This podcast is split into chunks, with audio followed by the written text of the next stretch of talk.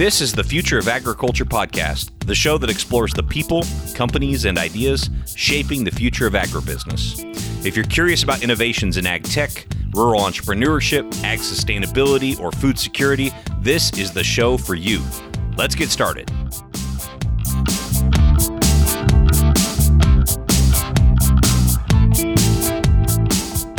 Hello, and how's it going? Thanks so much for downloading this episode of the Future of Agriculture podcast. My name is Tim Hammerich. I get to bring you every week these stories of the people, companies, and ideas shaping the future of agriculture. We get to talk to the founders, the farmers, the innovators, and the investors, all impacting the future of this great industry. Well, I believe that ruminant agriculture doesn't get enough of the credit it deserves. As we talk about alternatives, uh, such as plant based, cell based, lab grown, etc., often the conversation gets reduced down to inputs and outputs, meaning, uh, hey, these are just some creatures we have for our own meat, our own milk, our own eggs, etc., and we could just throw in an alternative. And I think there's a lot more to the story than that. These are dynamic systems that actually bring a lot more value than just that output that's immediately obvious. And so, uh, as we have this conversation, I think it's important for us to look at the entire system. And I have someone on the show today that does as good of a job as anyone I have seen on that topic. We have on the show Dr. Sarah Place. Uh, and I have wanted to bring Dr. Place onto the show ever since I started following her on Twitter about a year ago because of the information information that she provides regularly. Uh, Dr. Place is the Senior Director of Sustainable Beef Production Research at the National Cattlemen's Beef Association. She's got a PhD from my alma mater, UC Davis, in animal biology and a bachelor's from Cornell in animal science. She has some fantastic information uh, related to everything from how ruminants upcycle other products, uh, take something of lower value and make it higher value. Uh, everything from that to to the truth behind cow farts, which has been a hot topic in the news as of lately. Anyway, enjoy this interview with Dr. Sarah Place. Very excited to have on the show Dr. Sarah Place, who is the Senior Director of Sustainable Beef Production Research at NCBA. Dr. Place, thanks so much for being on the show. You bet. Thanks for having me. And I know you told me to call you Sarah, and I already messed that up. But anyway, I'll probably alternate back and forth. Oh, today. that's okay. That's okay. you might win the award for the longest title that's been on the show. It, it is a very long one. You know, it, it's. Uh, I'm looking at my business cards right now. It's broken up onto three lines. So you know, we're uh, we're really shoving a lot of words on there. and I even abbreviated the acronym NCBA, but it's National Cattlemen's Beef Association for those of you listening who, who may not be familiar. I, I think some people, especially on um, sort of the, the, the fringes, might hear sustainable and beef and think that those two words don't go together. You know, there are those that believe that we grow all these resources, you know, we grow all these crops and they're used just to make beef. And if they were just used for human food, we'd all be better off and we wouldn't have to, you know, double up on all those resources. So, h- how do you answer that sort of claim that uh, beef and sustainable don't belong together? Yeah, I think you bring up a good um, or highlight a good point that's out there is the idea that cattle are somehow really inefficient and essentially like they're stealing food from the mouths of babes, right? That we're feeding a lot of um, plants to animals that we could be just eating directly and specific to cattle. Um, but really, what we what we do at NCBA is look at the science for this and actually try to understand what's going on out in the landscape. What are people actually feeding their cattle? So we've done pretty extensive surveys from producers all across the United States, and that gives us a much better idea of actually what are cattle eating in the U.S. Um, so we we know from a standpoint of what it takes to feed grain finished cattle in the United States, and that's 82% of what they eat in their life is actually grass and other forages about 7% are all the byproduct feeds that we use. So essentially plant leftovers from food, fiber, biofuels production. And then only about 11% of what cattle eat is actually grain, which is always surprising to people because I think we all have that idea. And when we talk about beef in the US, we talk about corn fed beef, but it's really not a lot of corn that gets fed to cattle in the grand scheme of things. It's about 2.6 pounds per pound of beef uh, carcass weight or hanging weight. And and why is that significant to say that 82% of what a grain-fed uh, head of cattle would eat are forages? Yeah, so it's it comes down to the you know realization that regardless of how cattle are finished, whether they're grass finished or grain finished, um, beef cattle production in the United States and really all across the world is a forage based industry.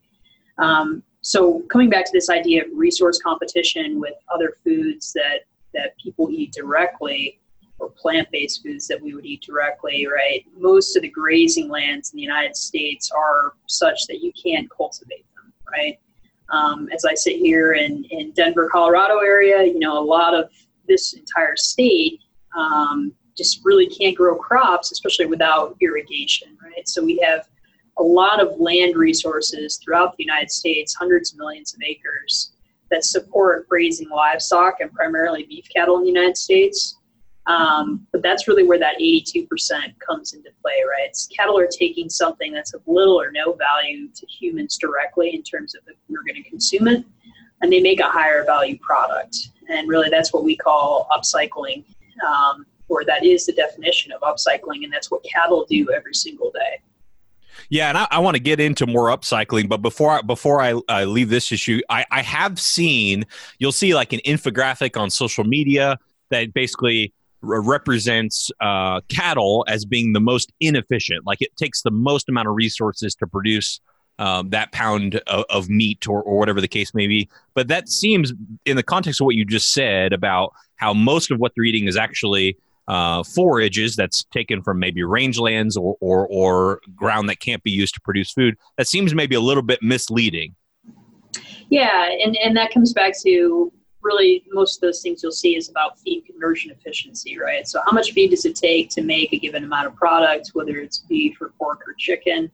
Um, and usually people express that, you know, kind of what you're referring to. If you see memes on the internet, it's essentially dry matter pounds of feed it takes to make a pound um, of beef. And that's one way of looking at it. But again, most of that dry matter, most of that feed that is actually going towards cattle is human inedible stuff. So We've also looked at that as expressing feed conversion efficiency from a human edible standpoint. So, meaning what are the feed resources that livestock are actually eating that could be eaten by people if we had to? Not that most people would want to eat corn and soy directly, but if we had to, we could. Um, and what's interesting is when you express it that way, a lot of those differences across cattle and uh, pigs and chickens actually go away. So that 2.6 pounds number I gave you per pound of carcass weight uh, is quite similar to what it would be if you express feed conversion efficiency for chickens and for pigs on a carcass weight basis. Really, the difference for cattle is that the human edible feed that they are eating, when we think about corn grain, um, is a pretty poor protein value that for, for people if we eat it directly, right? If we eat corn grain, we're going to have to eat a heck of a lot of corn grain to meet our lysine requirement, one of the essential amino acids. Um, and that's really where cattle kind of have an advantage, actually, from a feed conversion stand, standpoint, is that they're able to use poor quality um, human edible feeds like corn or other grains that are protein deficient as compared to pigs and chickens that are going to have to eat higher quality protein sources like soybean meal. Um, that's just driven by the biology of those different animals. They're monogastrics, they're simple stomached omnivores, right? Just like you or I, uh, pigs and chickens are. So they have to eat their essential amino acids to to meet their requirements as compared to cattle that have that symbiotic relationship with all the microbes that live in their rumen. Uh, and of course, ruminants they actually they actually eat those microbes, if you will. They digest them, and that's where they get a lot of their uh, protein requirements met. So, kind of went into the weeds of the biochemistry of it or the nutrition of it, but um, what it comes down to, the takeaway is that a lot of these metrics for sustainability really just depends on how you measure them, right? If you're going to talk about feed conversion efficiency, you can express it multiple ways and essentially change the ranking of what production system is so-called best or worst. Yeah, and, and don't worry, you didn't go far enough into the weeds to lose me, and I'm the most simple-minded person that listens to this show, so we're we're safe there so far. But yeah, I think it's a really important point. I, I think of it too as you know, if you're going to decide to live off the land and you go buy a 50 acre parcel that you know some of it's hilly and some of it's flat, and the flat stuff you could use to grow food on, you know, if you're going to stand on principle and say I'm not going to eat any animal agriculture, all of that hilly stuff that you can't grow crops on is just going to go unused completely. You know, as opposed to if you would, you know, uh, if you would say, well, I don't want to use a beef uh, any beef on my property because they're not efficient. Uh, well, it's even less efficient to just not use all of that you know piece of property that that's at your disposal and i think that's what we do a lot of times where we just say you know we look at just feed conversion and we rule out ruminants yeah yeah, think things are always very complicated, and there's a great parallel there. Of, of course, most people are omnivores, right? We yeah. plant plant foods and animal source foods, and um, just like there's that complexity and uh, you know complementary way that foods fit together, it's the same thing in agricultural production, right? Uh, it is unfortunate sometimes it gets cast as either or, but really it's about how all, all these things fit together and how um, how there's synergies between them. Yeah, you just described the, the thesis of this show that there is no there is no one defined answer to the future of agriculture that's going to be all the pieces fitting fitting together. So absolutely. You mentioned upcycling earlier and you have put out some great stuff on Twitter. If you're not following her on Twitter, you need to be uh, at uh, Dr. S Place on Twitter and we'll put that in the show notes, but uh, you put out some great stuff on upcycling. Before we get into the uh, to how it relates to beef, can you just uh, set the stage here about h- how have people normally thought of upcycling? What are some outside of beef examples of upcycling? Yeah, I think some of your listeners will, will if they've heard that word, right, they think about it in the context of, you know, recycling old furniture or upcycling old. Um, you know, one of the classic examples is like taking pallets and turning it into you know actual furniture that you would use in your house. Essentially that's what upcycling is right? It's like taking things that could be viewed almost as trash and making something that's a higher value product out of it. And i think kind of in this diy you know era there's a lot of interest in doing that in things outside of food and agriculture. Um, but when it comes to agriculture you know, obviously I'm interested in beef and that's a lot of what we talk about, but really that's what agriculture is all about is, is value adding um, all these different products, especially animal agriculture. Um, you know, that's what we, that's why we have domesticated livestock as a way for us to value add plants, right? Uh, the most simple way of looking at it. Um, and cattle and other ruminant animals are just really good at doing that whole value value adding process and upgrading process. Yeah, break that down for us. Is that I know you mentioned earlier corn is actually a poor protein source. So when we can turn corn into meat, which is a great protein source, that's one uh, eh, that's one version of upcycling. What what else do do do beef cattle help us upcycle? Yeah, so I mentioned earlier those byproducts, right, that come from human food production, um, fiber production, so things like cottonseed, cottonseed meal, um, and biofuels when we think about things like dried distillers grains that come from corn ethanol production. Um, so there's so many examples, and a lot of these are actually very local. Um, you know, just yesterday I was in Kentucky, and of course it's a big uh, bourbon state, and a lot of distillers grains are getting produced from distilleries. And those distillers grains are a big source of feed for cattle around there. Um, and of course, that's not something that we're going to be able to eat it's something that would kind of be bound for a landfill or some other use uh, that wouldn't be a higher value use if we didn't have livestock to actually feed it to and again create a higher value product.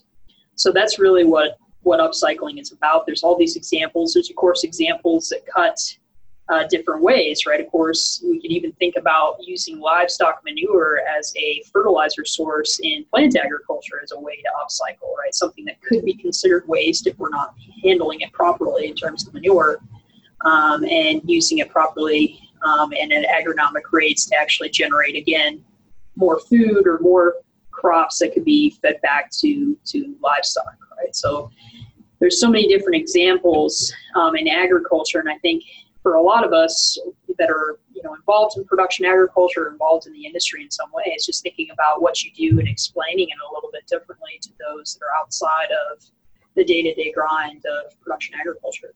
Right. I, I, think a lot of people want to look at it one dimensionally, just like, hey, we either put resources into growing kale and lettuce, or we put resources into growing beef, uh, and it's it's really not quite that simple. And and they think, okay, if we just rid the world of beef, we'll have uh, we'll just make up for it in, in these other other crops, and they ignore this whole aspect of the value add, especially of, of ruminants. And I don't know, I know you're you're a beef person, but is the same true for monogastrics, or is that pretty unique to just ruminants?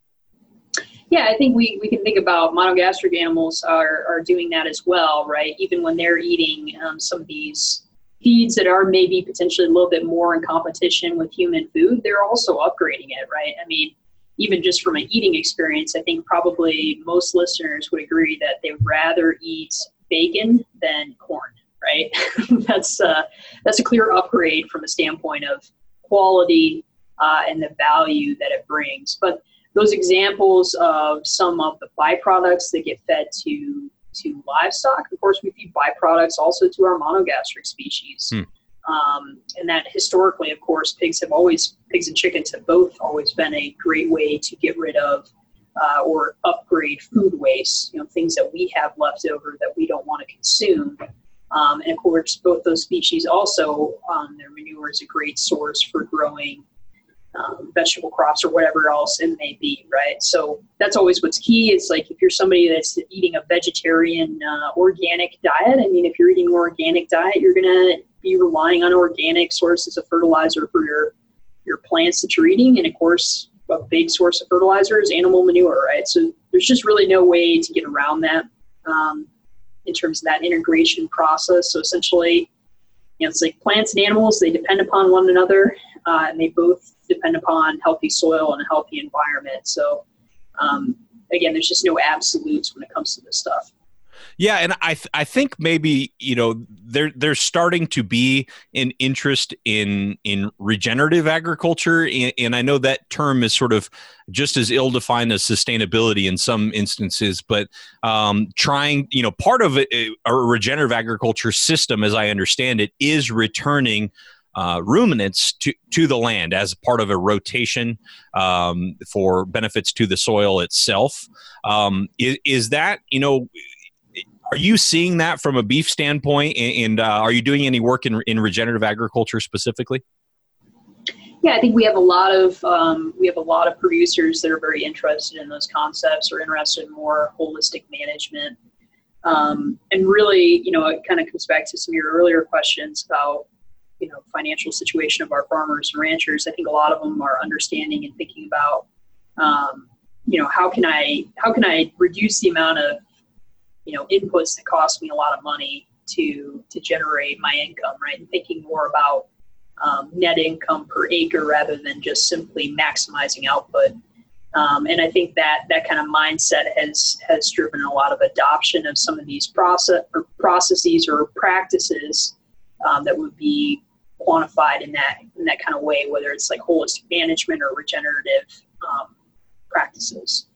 Um, and I think that too is just kind of thinking about this whole idea of integration of crops and animals and just trying to get it better linked up either on an individual farm or in in the local environment, right?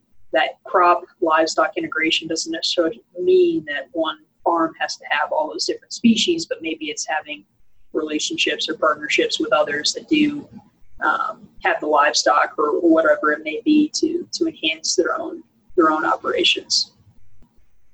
Sarah, I know you've done uh, a lot of research in the past with greenhouse gas emissions, so maybe you could set the record straight for us. Uh, what's what's the science say? Are are are cow farts causing global warming? Yeah, so I think the first thing is that uh, cow farts themselves are kind of fake news, right? It's mostly comes out the front end of cattle and other ruminants, so that's always one of the things we want to convey to people. And I probably feel more passionately about that just because I actually have measured. Uh, a lot of my past research has been measuring methane gas from cattle, so perhaps it gives a better impression of the work that I did, right? If people realize it came out the front end, not the back end of the animal. Um, so cattle other ruminant animals, they do naturally produce methane. That's 100% true. And if listeners aren't familiar, methane is a greenhouse gas. It is more potent at trapping heat in the atmosphere than carbon dioxide, which is why it gets um, a fair amount of attention. So, in terms of the emissions that actually come from cattle, if we look at it from a U.S. specific um, lens, the methane emissions and any of the emissions that come from the animal's manure, both methane um, and then another potent greenhouse gas called nitrous oxide. It's about 2% of greenhouse gas emissions in the United States. So, again, 2% of direct emissions coming from beef cattle production. Um, and that's a number that comes from the US EPA inventory that gets put out every April. So it's not nothing, um, but it's also something that we have a lot of scientists working on in terms of trying to reduce those emissions wherever possible, um, but also put it in context. And I can go kind of a little bit more into that, but methane is a little complex in terms of how it fits within the carbon cycle, and there are some differences there between methane that's coming from ruminant animals from a, from a constant herd size like we have in the United States or even slightly declining as compared to you know all the carbon dioxide that comes from fossil fuel burning when we're driving our cars or using electricity in the United States. And I think maybe there's a, and this probably gets fairly complicated, but there's also a question there about um, I would think, kind of net effect. And what I mean by net effect is you're mentioning all these byproducts and, that we wouldn't really have a place to go with if if cattle or other animal agriculture wasn't eating them, but also the symbiotic relationship between uh, cattle and microbes in the soil that fix carbon as well. Does does that take into account that where you know it's it's it's uh, almost part of a cycle that yes, methane does get released. It is a greenhouse gas, but we're also uh, fixing carbon in the soil through some of these animal agriculture practices. Or or am I looking at the, am I missing a piece there? No, that is important. So it is kind of all about the flows of carbon through through the system. So you know, when we think about methane, methane itself is a molecule is a carbon and four hydrogens. And essentially, you know, where that's coming from when cattle are belching out methane is from the carbohydrates in the plants that they're eating, right? Or all the other carbon containing compounds in the plants. And that carbon in the plants is coming from photosynthesis, which we know is carbon dioxide being pulled out of the atmosphere. So what's unique about methane is when cattle emit methane or any methane is emitted into the atmosphere, after about 10 or 12 years, the methane itself gets broken down into carbon dioxide.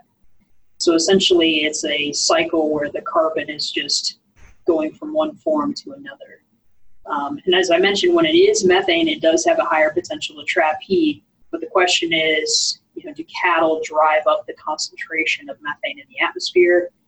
Um, and we have research that has come out recently from Oxford University and other locations, kind of looks at this from a standpoint of if you have, as I kind of referenced earlier, what we have in the United States is a cattle herd that's actually gone down over the last 40 years. It's really hard to link our emissions from cattle here in the United States to increasing concentrations of methane in the atmosphere and therefore increasing temperatures that are due to methane. So that's a little complicated, but it is important to understand that context because I think what happens, kind of what you referred to, is people will compare carbon footprints of, say, different products, right? And a carbon footprint is where you add up all the greenhouse gas emissions from the production system and you divide it by the amount of production and you say, okay, this is how much carbon emissions get produced, you know, per pound of beef or per pound of broccoli or whatever it may be. Um, and usually people just look at comparing those two numbers and come to a conclusion that, oh, if we just swap one from another, you know, the difference between those two numbers is our benefit that we're going to get. Uh, but as you referred to, right, all these things are integrated and it's it's complicated, and so we know that if you do make a major shift in agricultural production, there's going to be unintended consequences and ripple effects that happen that may mean this whole idea that you know one number is greater than another isn't actually going to translate into the world. Right. Um, so that that's that is a complex, you know, a complex whole topic. And I think the main thing I would just say is uh, for listeners to kind of think about that. You know, is this a, an analysis that you're reading about in the paper or, or you're listening about that is actually looking at consequences, or is it again kind of one of these simplified, you know, comparing X and Y and taking the difference and saying that's, you know, that's our benefit, if you will, quote unquote benefit.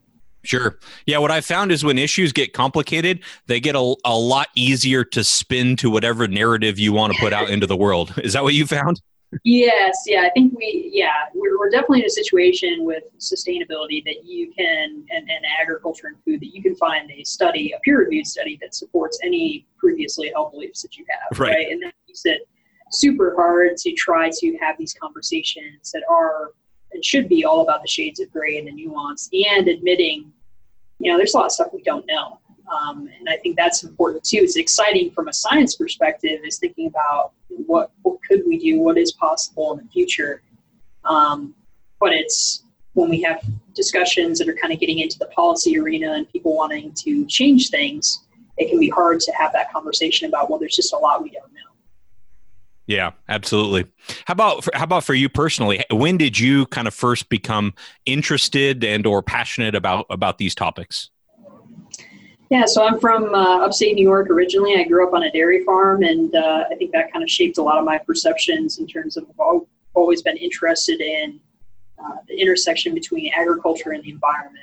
And was lucky to grow up in a beautiful place and spend a lot of time walking around in the woods and just being around nature. And so that gave me a real appreciation of it. Um, but really, I, where, my interest got sparked was when I went to college and I did some, you know, I did an internship with uh, Cornell Cooperative Extension and looking at nutrient management issues, and then ended up going to grad school at UC Davis, uh, working with Dr. Frank Mitloehner on greenhouse gas emissions, other emissions from cattle.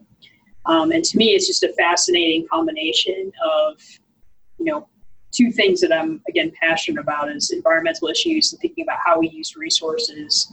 You know, what's the future going to be, and also nourishing everybody, and and uh, and of course the animal piece too. I think it's it's hard to find somebody in animal science that you're not an animal lover, right? So that's always another thing that drives my interest in it. Sure. And I, I, don't know if you have an opinion about this, so share or, or not either either way. But uh, there are those who are looking at the sustainability issue as it relates to animal agriculture and, and taking the approach of of trying to grow meat in a lab. And I know, you know, there really isn't any commercially viable um, lab grown meat on on the market right now. But but uh, is that something that's of concern to uh, to beef producers that maybe uh, that will be a realistic competitor to to the beef from a sustainability uh, standpoint? Yeah, I think uh, some of our producers have definitely been um, very interested in this whole process. And as you mentioned, right, it isn't a large scale commercial process yet. There is no product available.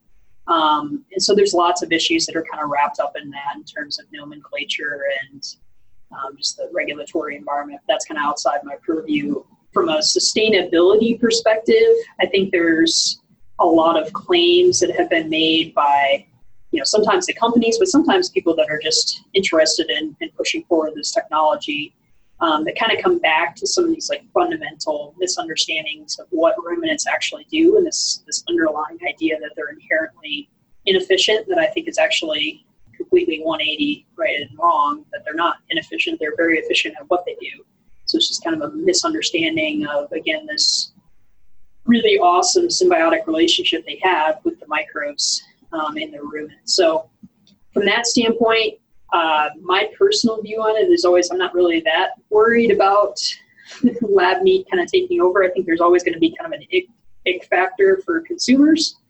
Um, and just from a standpoint of resource competition, if you think about like the process of how that lab grown meat is going to have to be made. I mean, it's still a cell culture, it's still mammalian cells, and so um, they're going to have to be fed all the nutrients, all the essential amino acids, like any other mammalian cell. And so that doesn't just spring out of nowhere, right? You're going to have to have growth media, and you're going to have to, um, in some cases, probably use a synthetic bioreactor to actually make the essential amino acids. So have you know a vat full of um, microbes making the amino acids, and that's kind of how commercial amino acid synthesis works.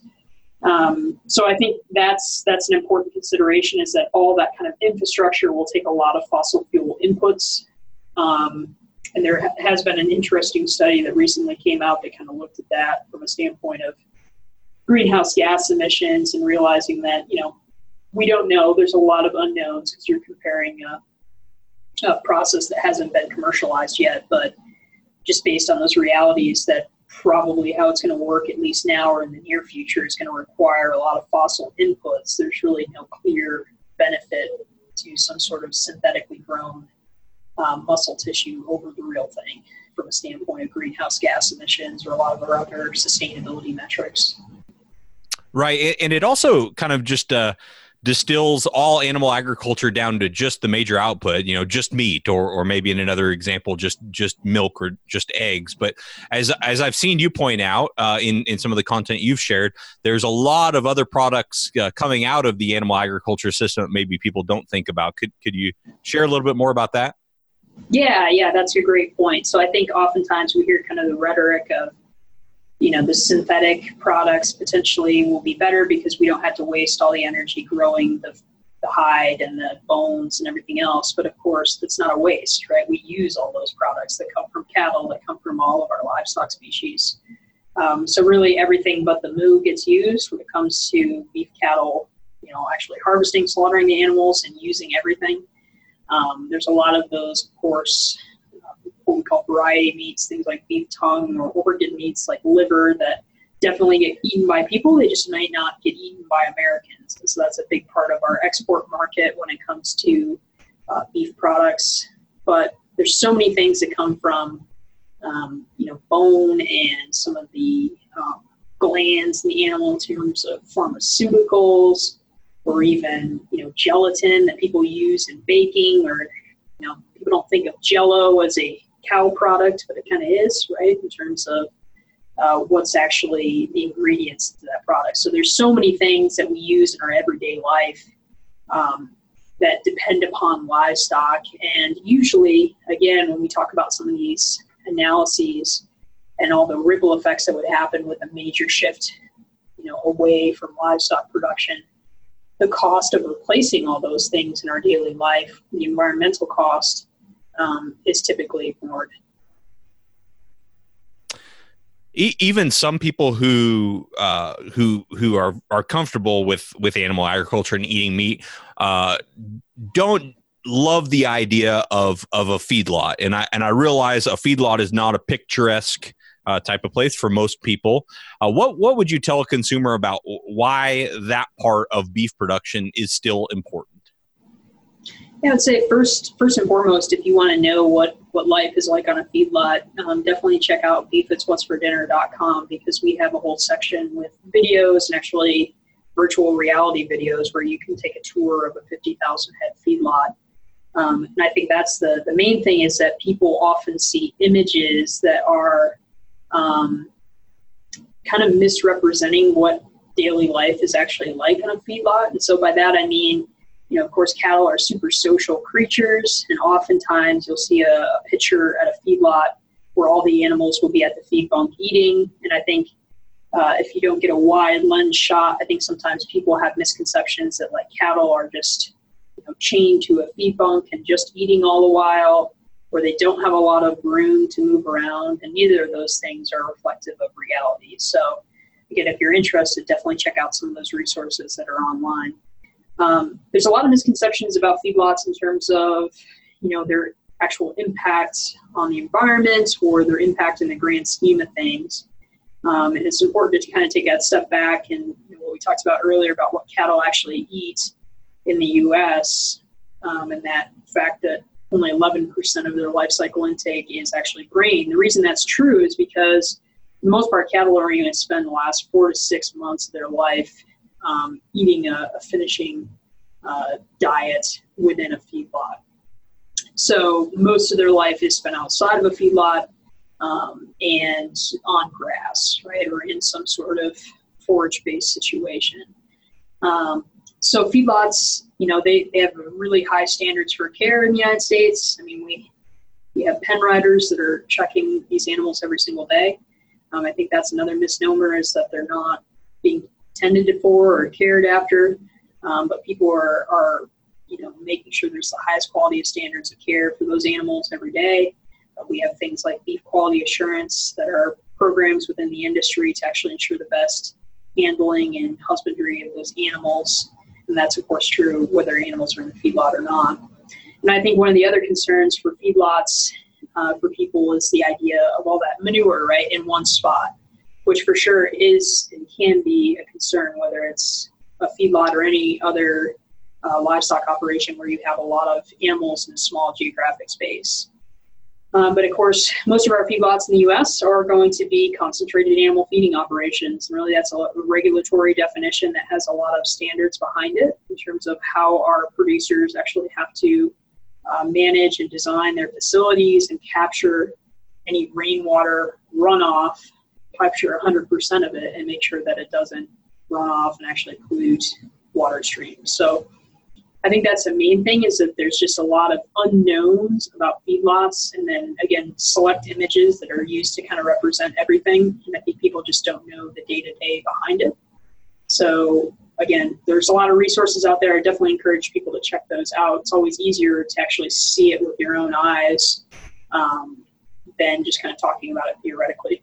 Yeah, I, I no, I think that's great. I, I didn't know you all had that opportunity, especially to dive in from kind of a virtual reality type standpoint to to visit because in in our our Instagrammable society, it's easy to take one snapshot from any vantage point and make things look uh, the way you want them to look. So that's cool. I hope everybody checks that out. Um, as you think about the the future, Sarah, what what what comes to mind as as you know the top challenges that that either beef specifically or animal agriculture in general has ahead of it yeah, so I think a lot of these sustainability issues, um, they're not going to go away, right? I mean, this is something I'm sure your listeners hear a lot, but of course, we're going to have like 2 billion more people coming to dinner in the next 30 years. And we only have one planet Earth. so, thinking about how we are intentional with the resources that we use and trying to do more with less, um, and then trying to balance that with all these other aspects of sustainability, like social issues of sustainability are super important. So I think we have a lot of issues within animal agriculture that are perception based in terms of, um, you know, kind of like what we just talked about the perceptions versus the realities of how feedlots are managed. At the same time, we do have real things so we have to keep working on. So it's kind of a double pronged um, sword from that standpoint of, of the things that we actually have to uh, be working on, and then also just making sure that we're as transparent as possible so people can feel comfortable about you know the food that they're eating. Right, 100% of us are eaters, but there's just a very small percentage of people that are actually doing the day to day on the production agriculture side. So I think it's just about lifting that curtain uh, when and where necessary and letting people see what's actually taking place. And then if you know if there's things that we're doing that aren't socially acceptable, then we're going to have to change in terms of um, how production practices and, and, things take place. And I think there's a long history of that in the beef industry and across American agriculture in terms of adapting to uh, new realities. Right. And what are you most excited about to kind of dive into next? Or are you, uh, is the, the upcycling and the greenhouse gas emissions still a big part of uh, the research you're doing? Or are there anything, anything that maybe we haven't talked about that you're excited to sort of dive deeper into next? Yeah, so we, we do have a lot of uh, research that's ongoing. So some of it is on the, these topics that you already mentioned. So um, essentially what we do in the beef industry is look at the whole supply chain of beef, so from pasture all the way to plate, and do what we call life cycle assessment and look at you know where are the environmental impacts in every phase of the supply chain. Um, so I'm still excited about some of that research that we're finishing up that is looking at essentially from the packer processor all the way to the consumer and better understanding you know what are those impacts from that part of the supply chain that's usually ignored in most of these analyses. So that's that's something that's coming down the pike that I'm that I'm definitely interested in. And then, um, you know, part of that work is going to be, you know, knowing where our impacts are. Okay, what can we actually do about it, right? What can our farmers and ranchers or other people in the supply chain um, actually do that's practical, that's cost effective to try to improve? Thinking about how all these things interplay. So that's some of the research that we have going on that's I think super exciting. And then the last thing I'll mention is what we kind of didn't talk about is all those all those grazing lands in the United States. Um, some of the things about sustainability are, are usually just kind of boiled down to footprints, like water footprints or carbon footprints. But we're super interested in this whole concept of ecosystem services, where the other benefits that we get from nature, we get from grazing lands, aren't really easily quantifiable at the moment. So we have some a couple different projects going on on that. Um, so anything that our producers can do to you know, kind of better capture where they are and improve their grazing management and their their management of lands in general is going to make a big difference because you know it's a very small segment of the population that's cattle grazers or other livestock grazers um, that are actually making a huge impact on a large portion of the United States. So I, I find that whole area of research um, super interesting. I think very impactful going forward. Great. Yeah, I mean, I think it's a big paradigm shift from looking at at uh, beef animals and other ruminants as sort of like methane emitting meat factories versus you know sort of like environmental foot soldiers that are out there upcycling stuff that we we can't use while improving the environment in which they serve and i, I think that's that's a huge paradigm shift that uh, I think is is a helpful perspective to to keep in mind. Um, well, I think this has been fascinating. I, it was fun for me. I hope you enjoyed it. Yeah, I sure did. Thanks, Tim. Appreciate it.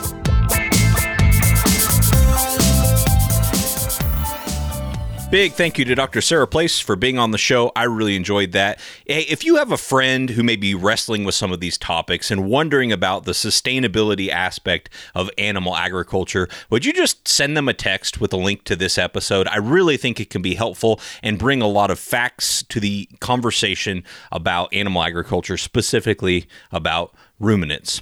Hey, want to read another iTunes review? Thank you to those of you who've taken the 30 seconds to hop on and do that. Uh, we've got one here from Dan Hober who says, Love it. Engaging, interesting, and well done. Just started listening recently and I'm hooked. Dan, thanks so much for leaving a rating and review on iTunes. If you are listening and haven't done that yet and you're enjoying this content, please uh, take 30 seconds and go leave one there. It really does help bring others to this show.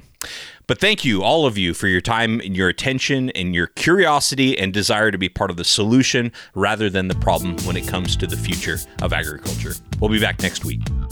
Hey, thanks again for listening to the Future of Agriculture podcast. If you like what you heard here today, I'd love to connect with you further. Go over to futureofag.com, that's futureofag.com, and let me know a good email address for you so we can keep in touch. Also, you'll be able to check out a ton of bonus content on the blog while you're there. Otherwise, make sure you're subscribed to the show so you can catch another fascinating ag innovator here next week.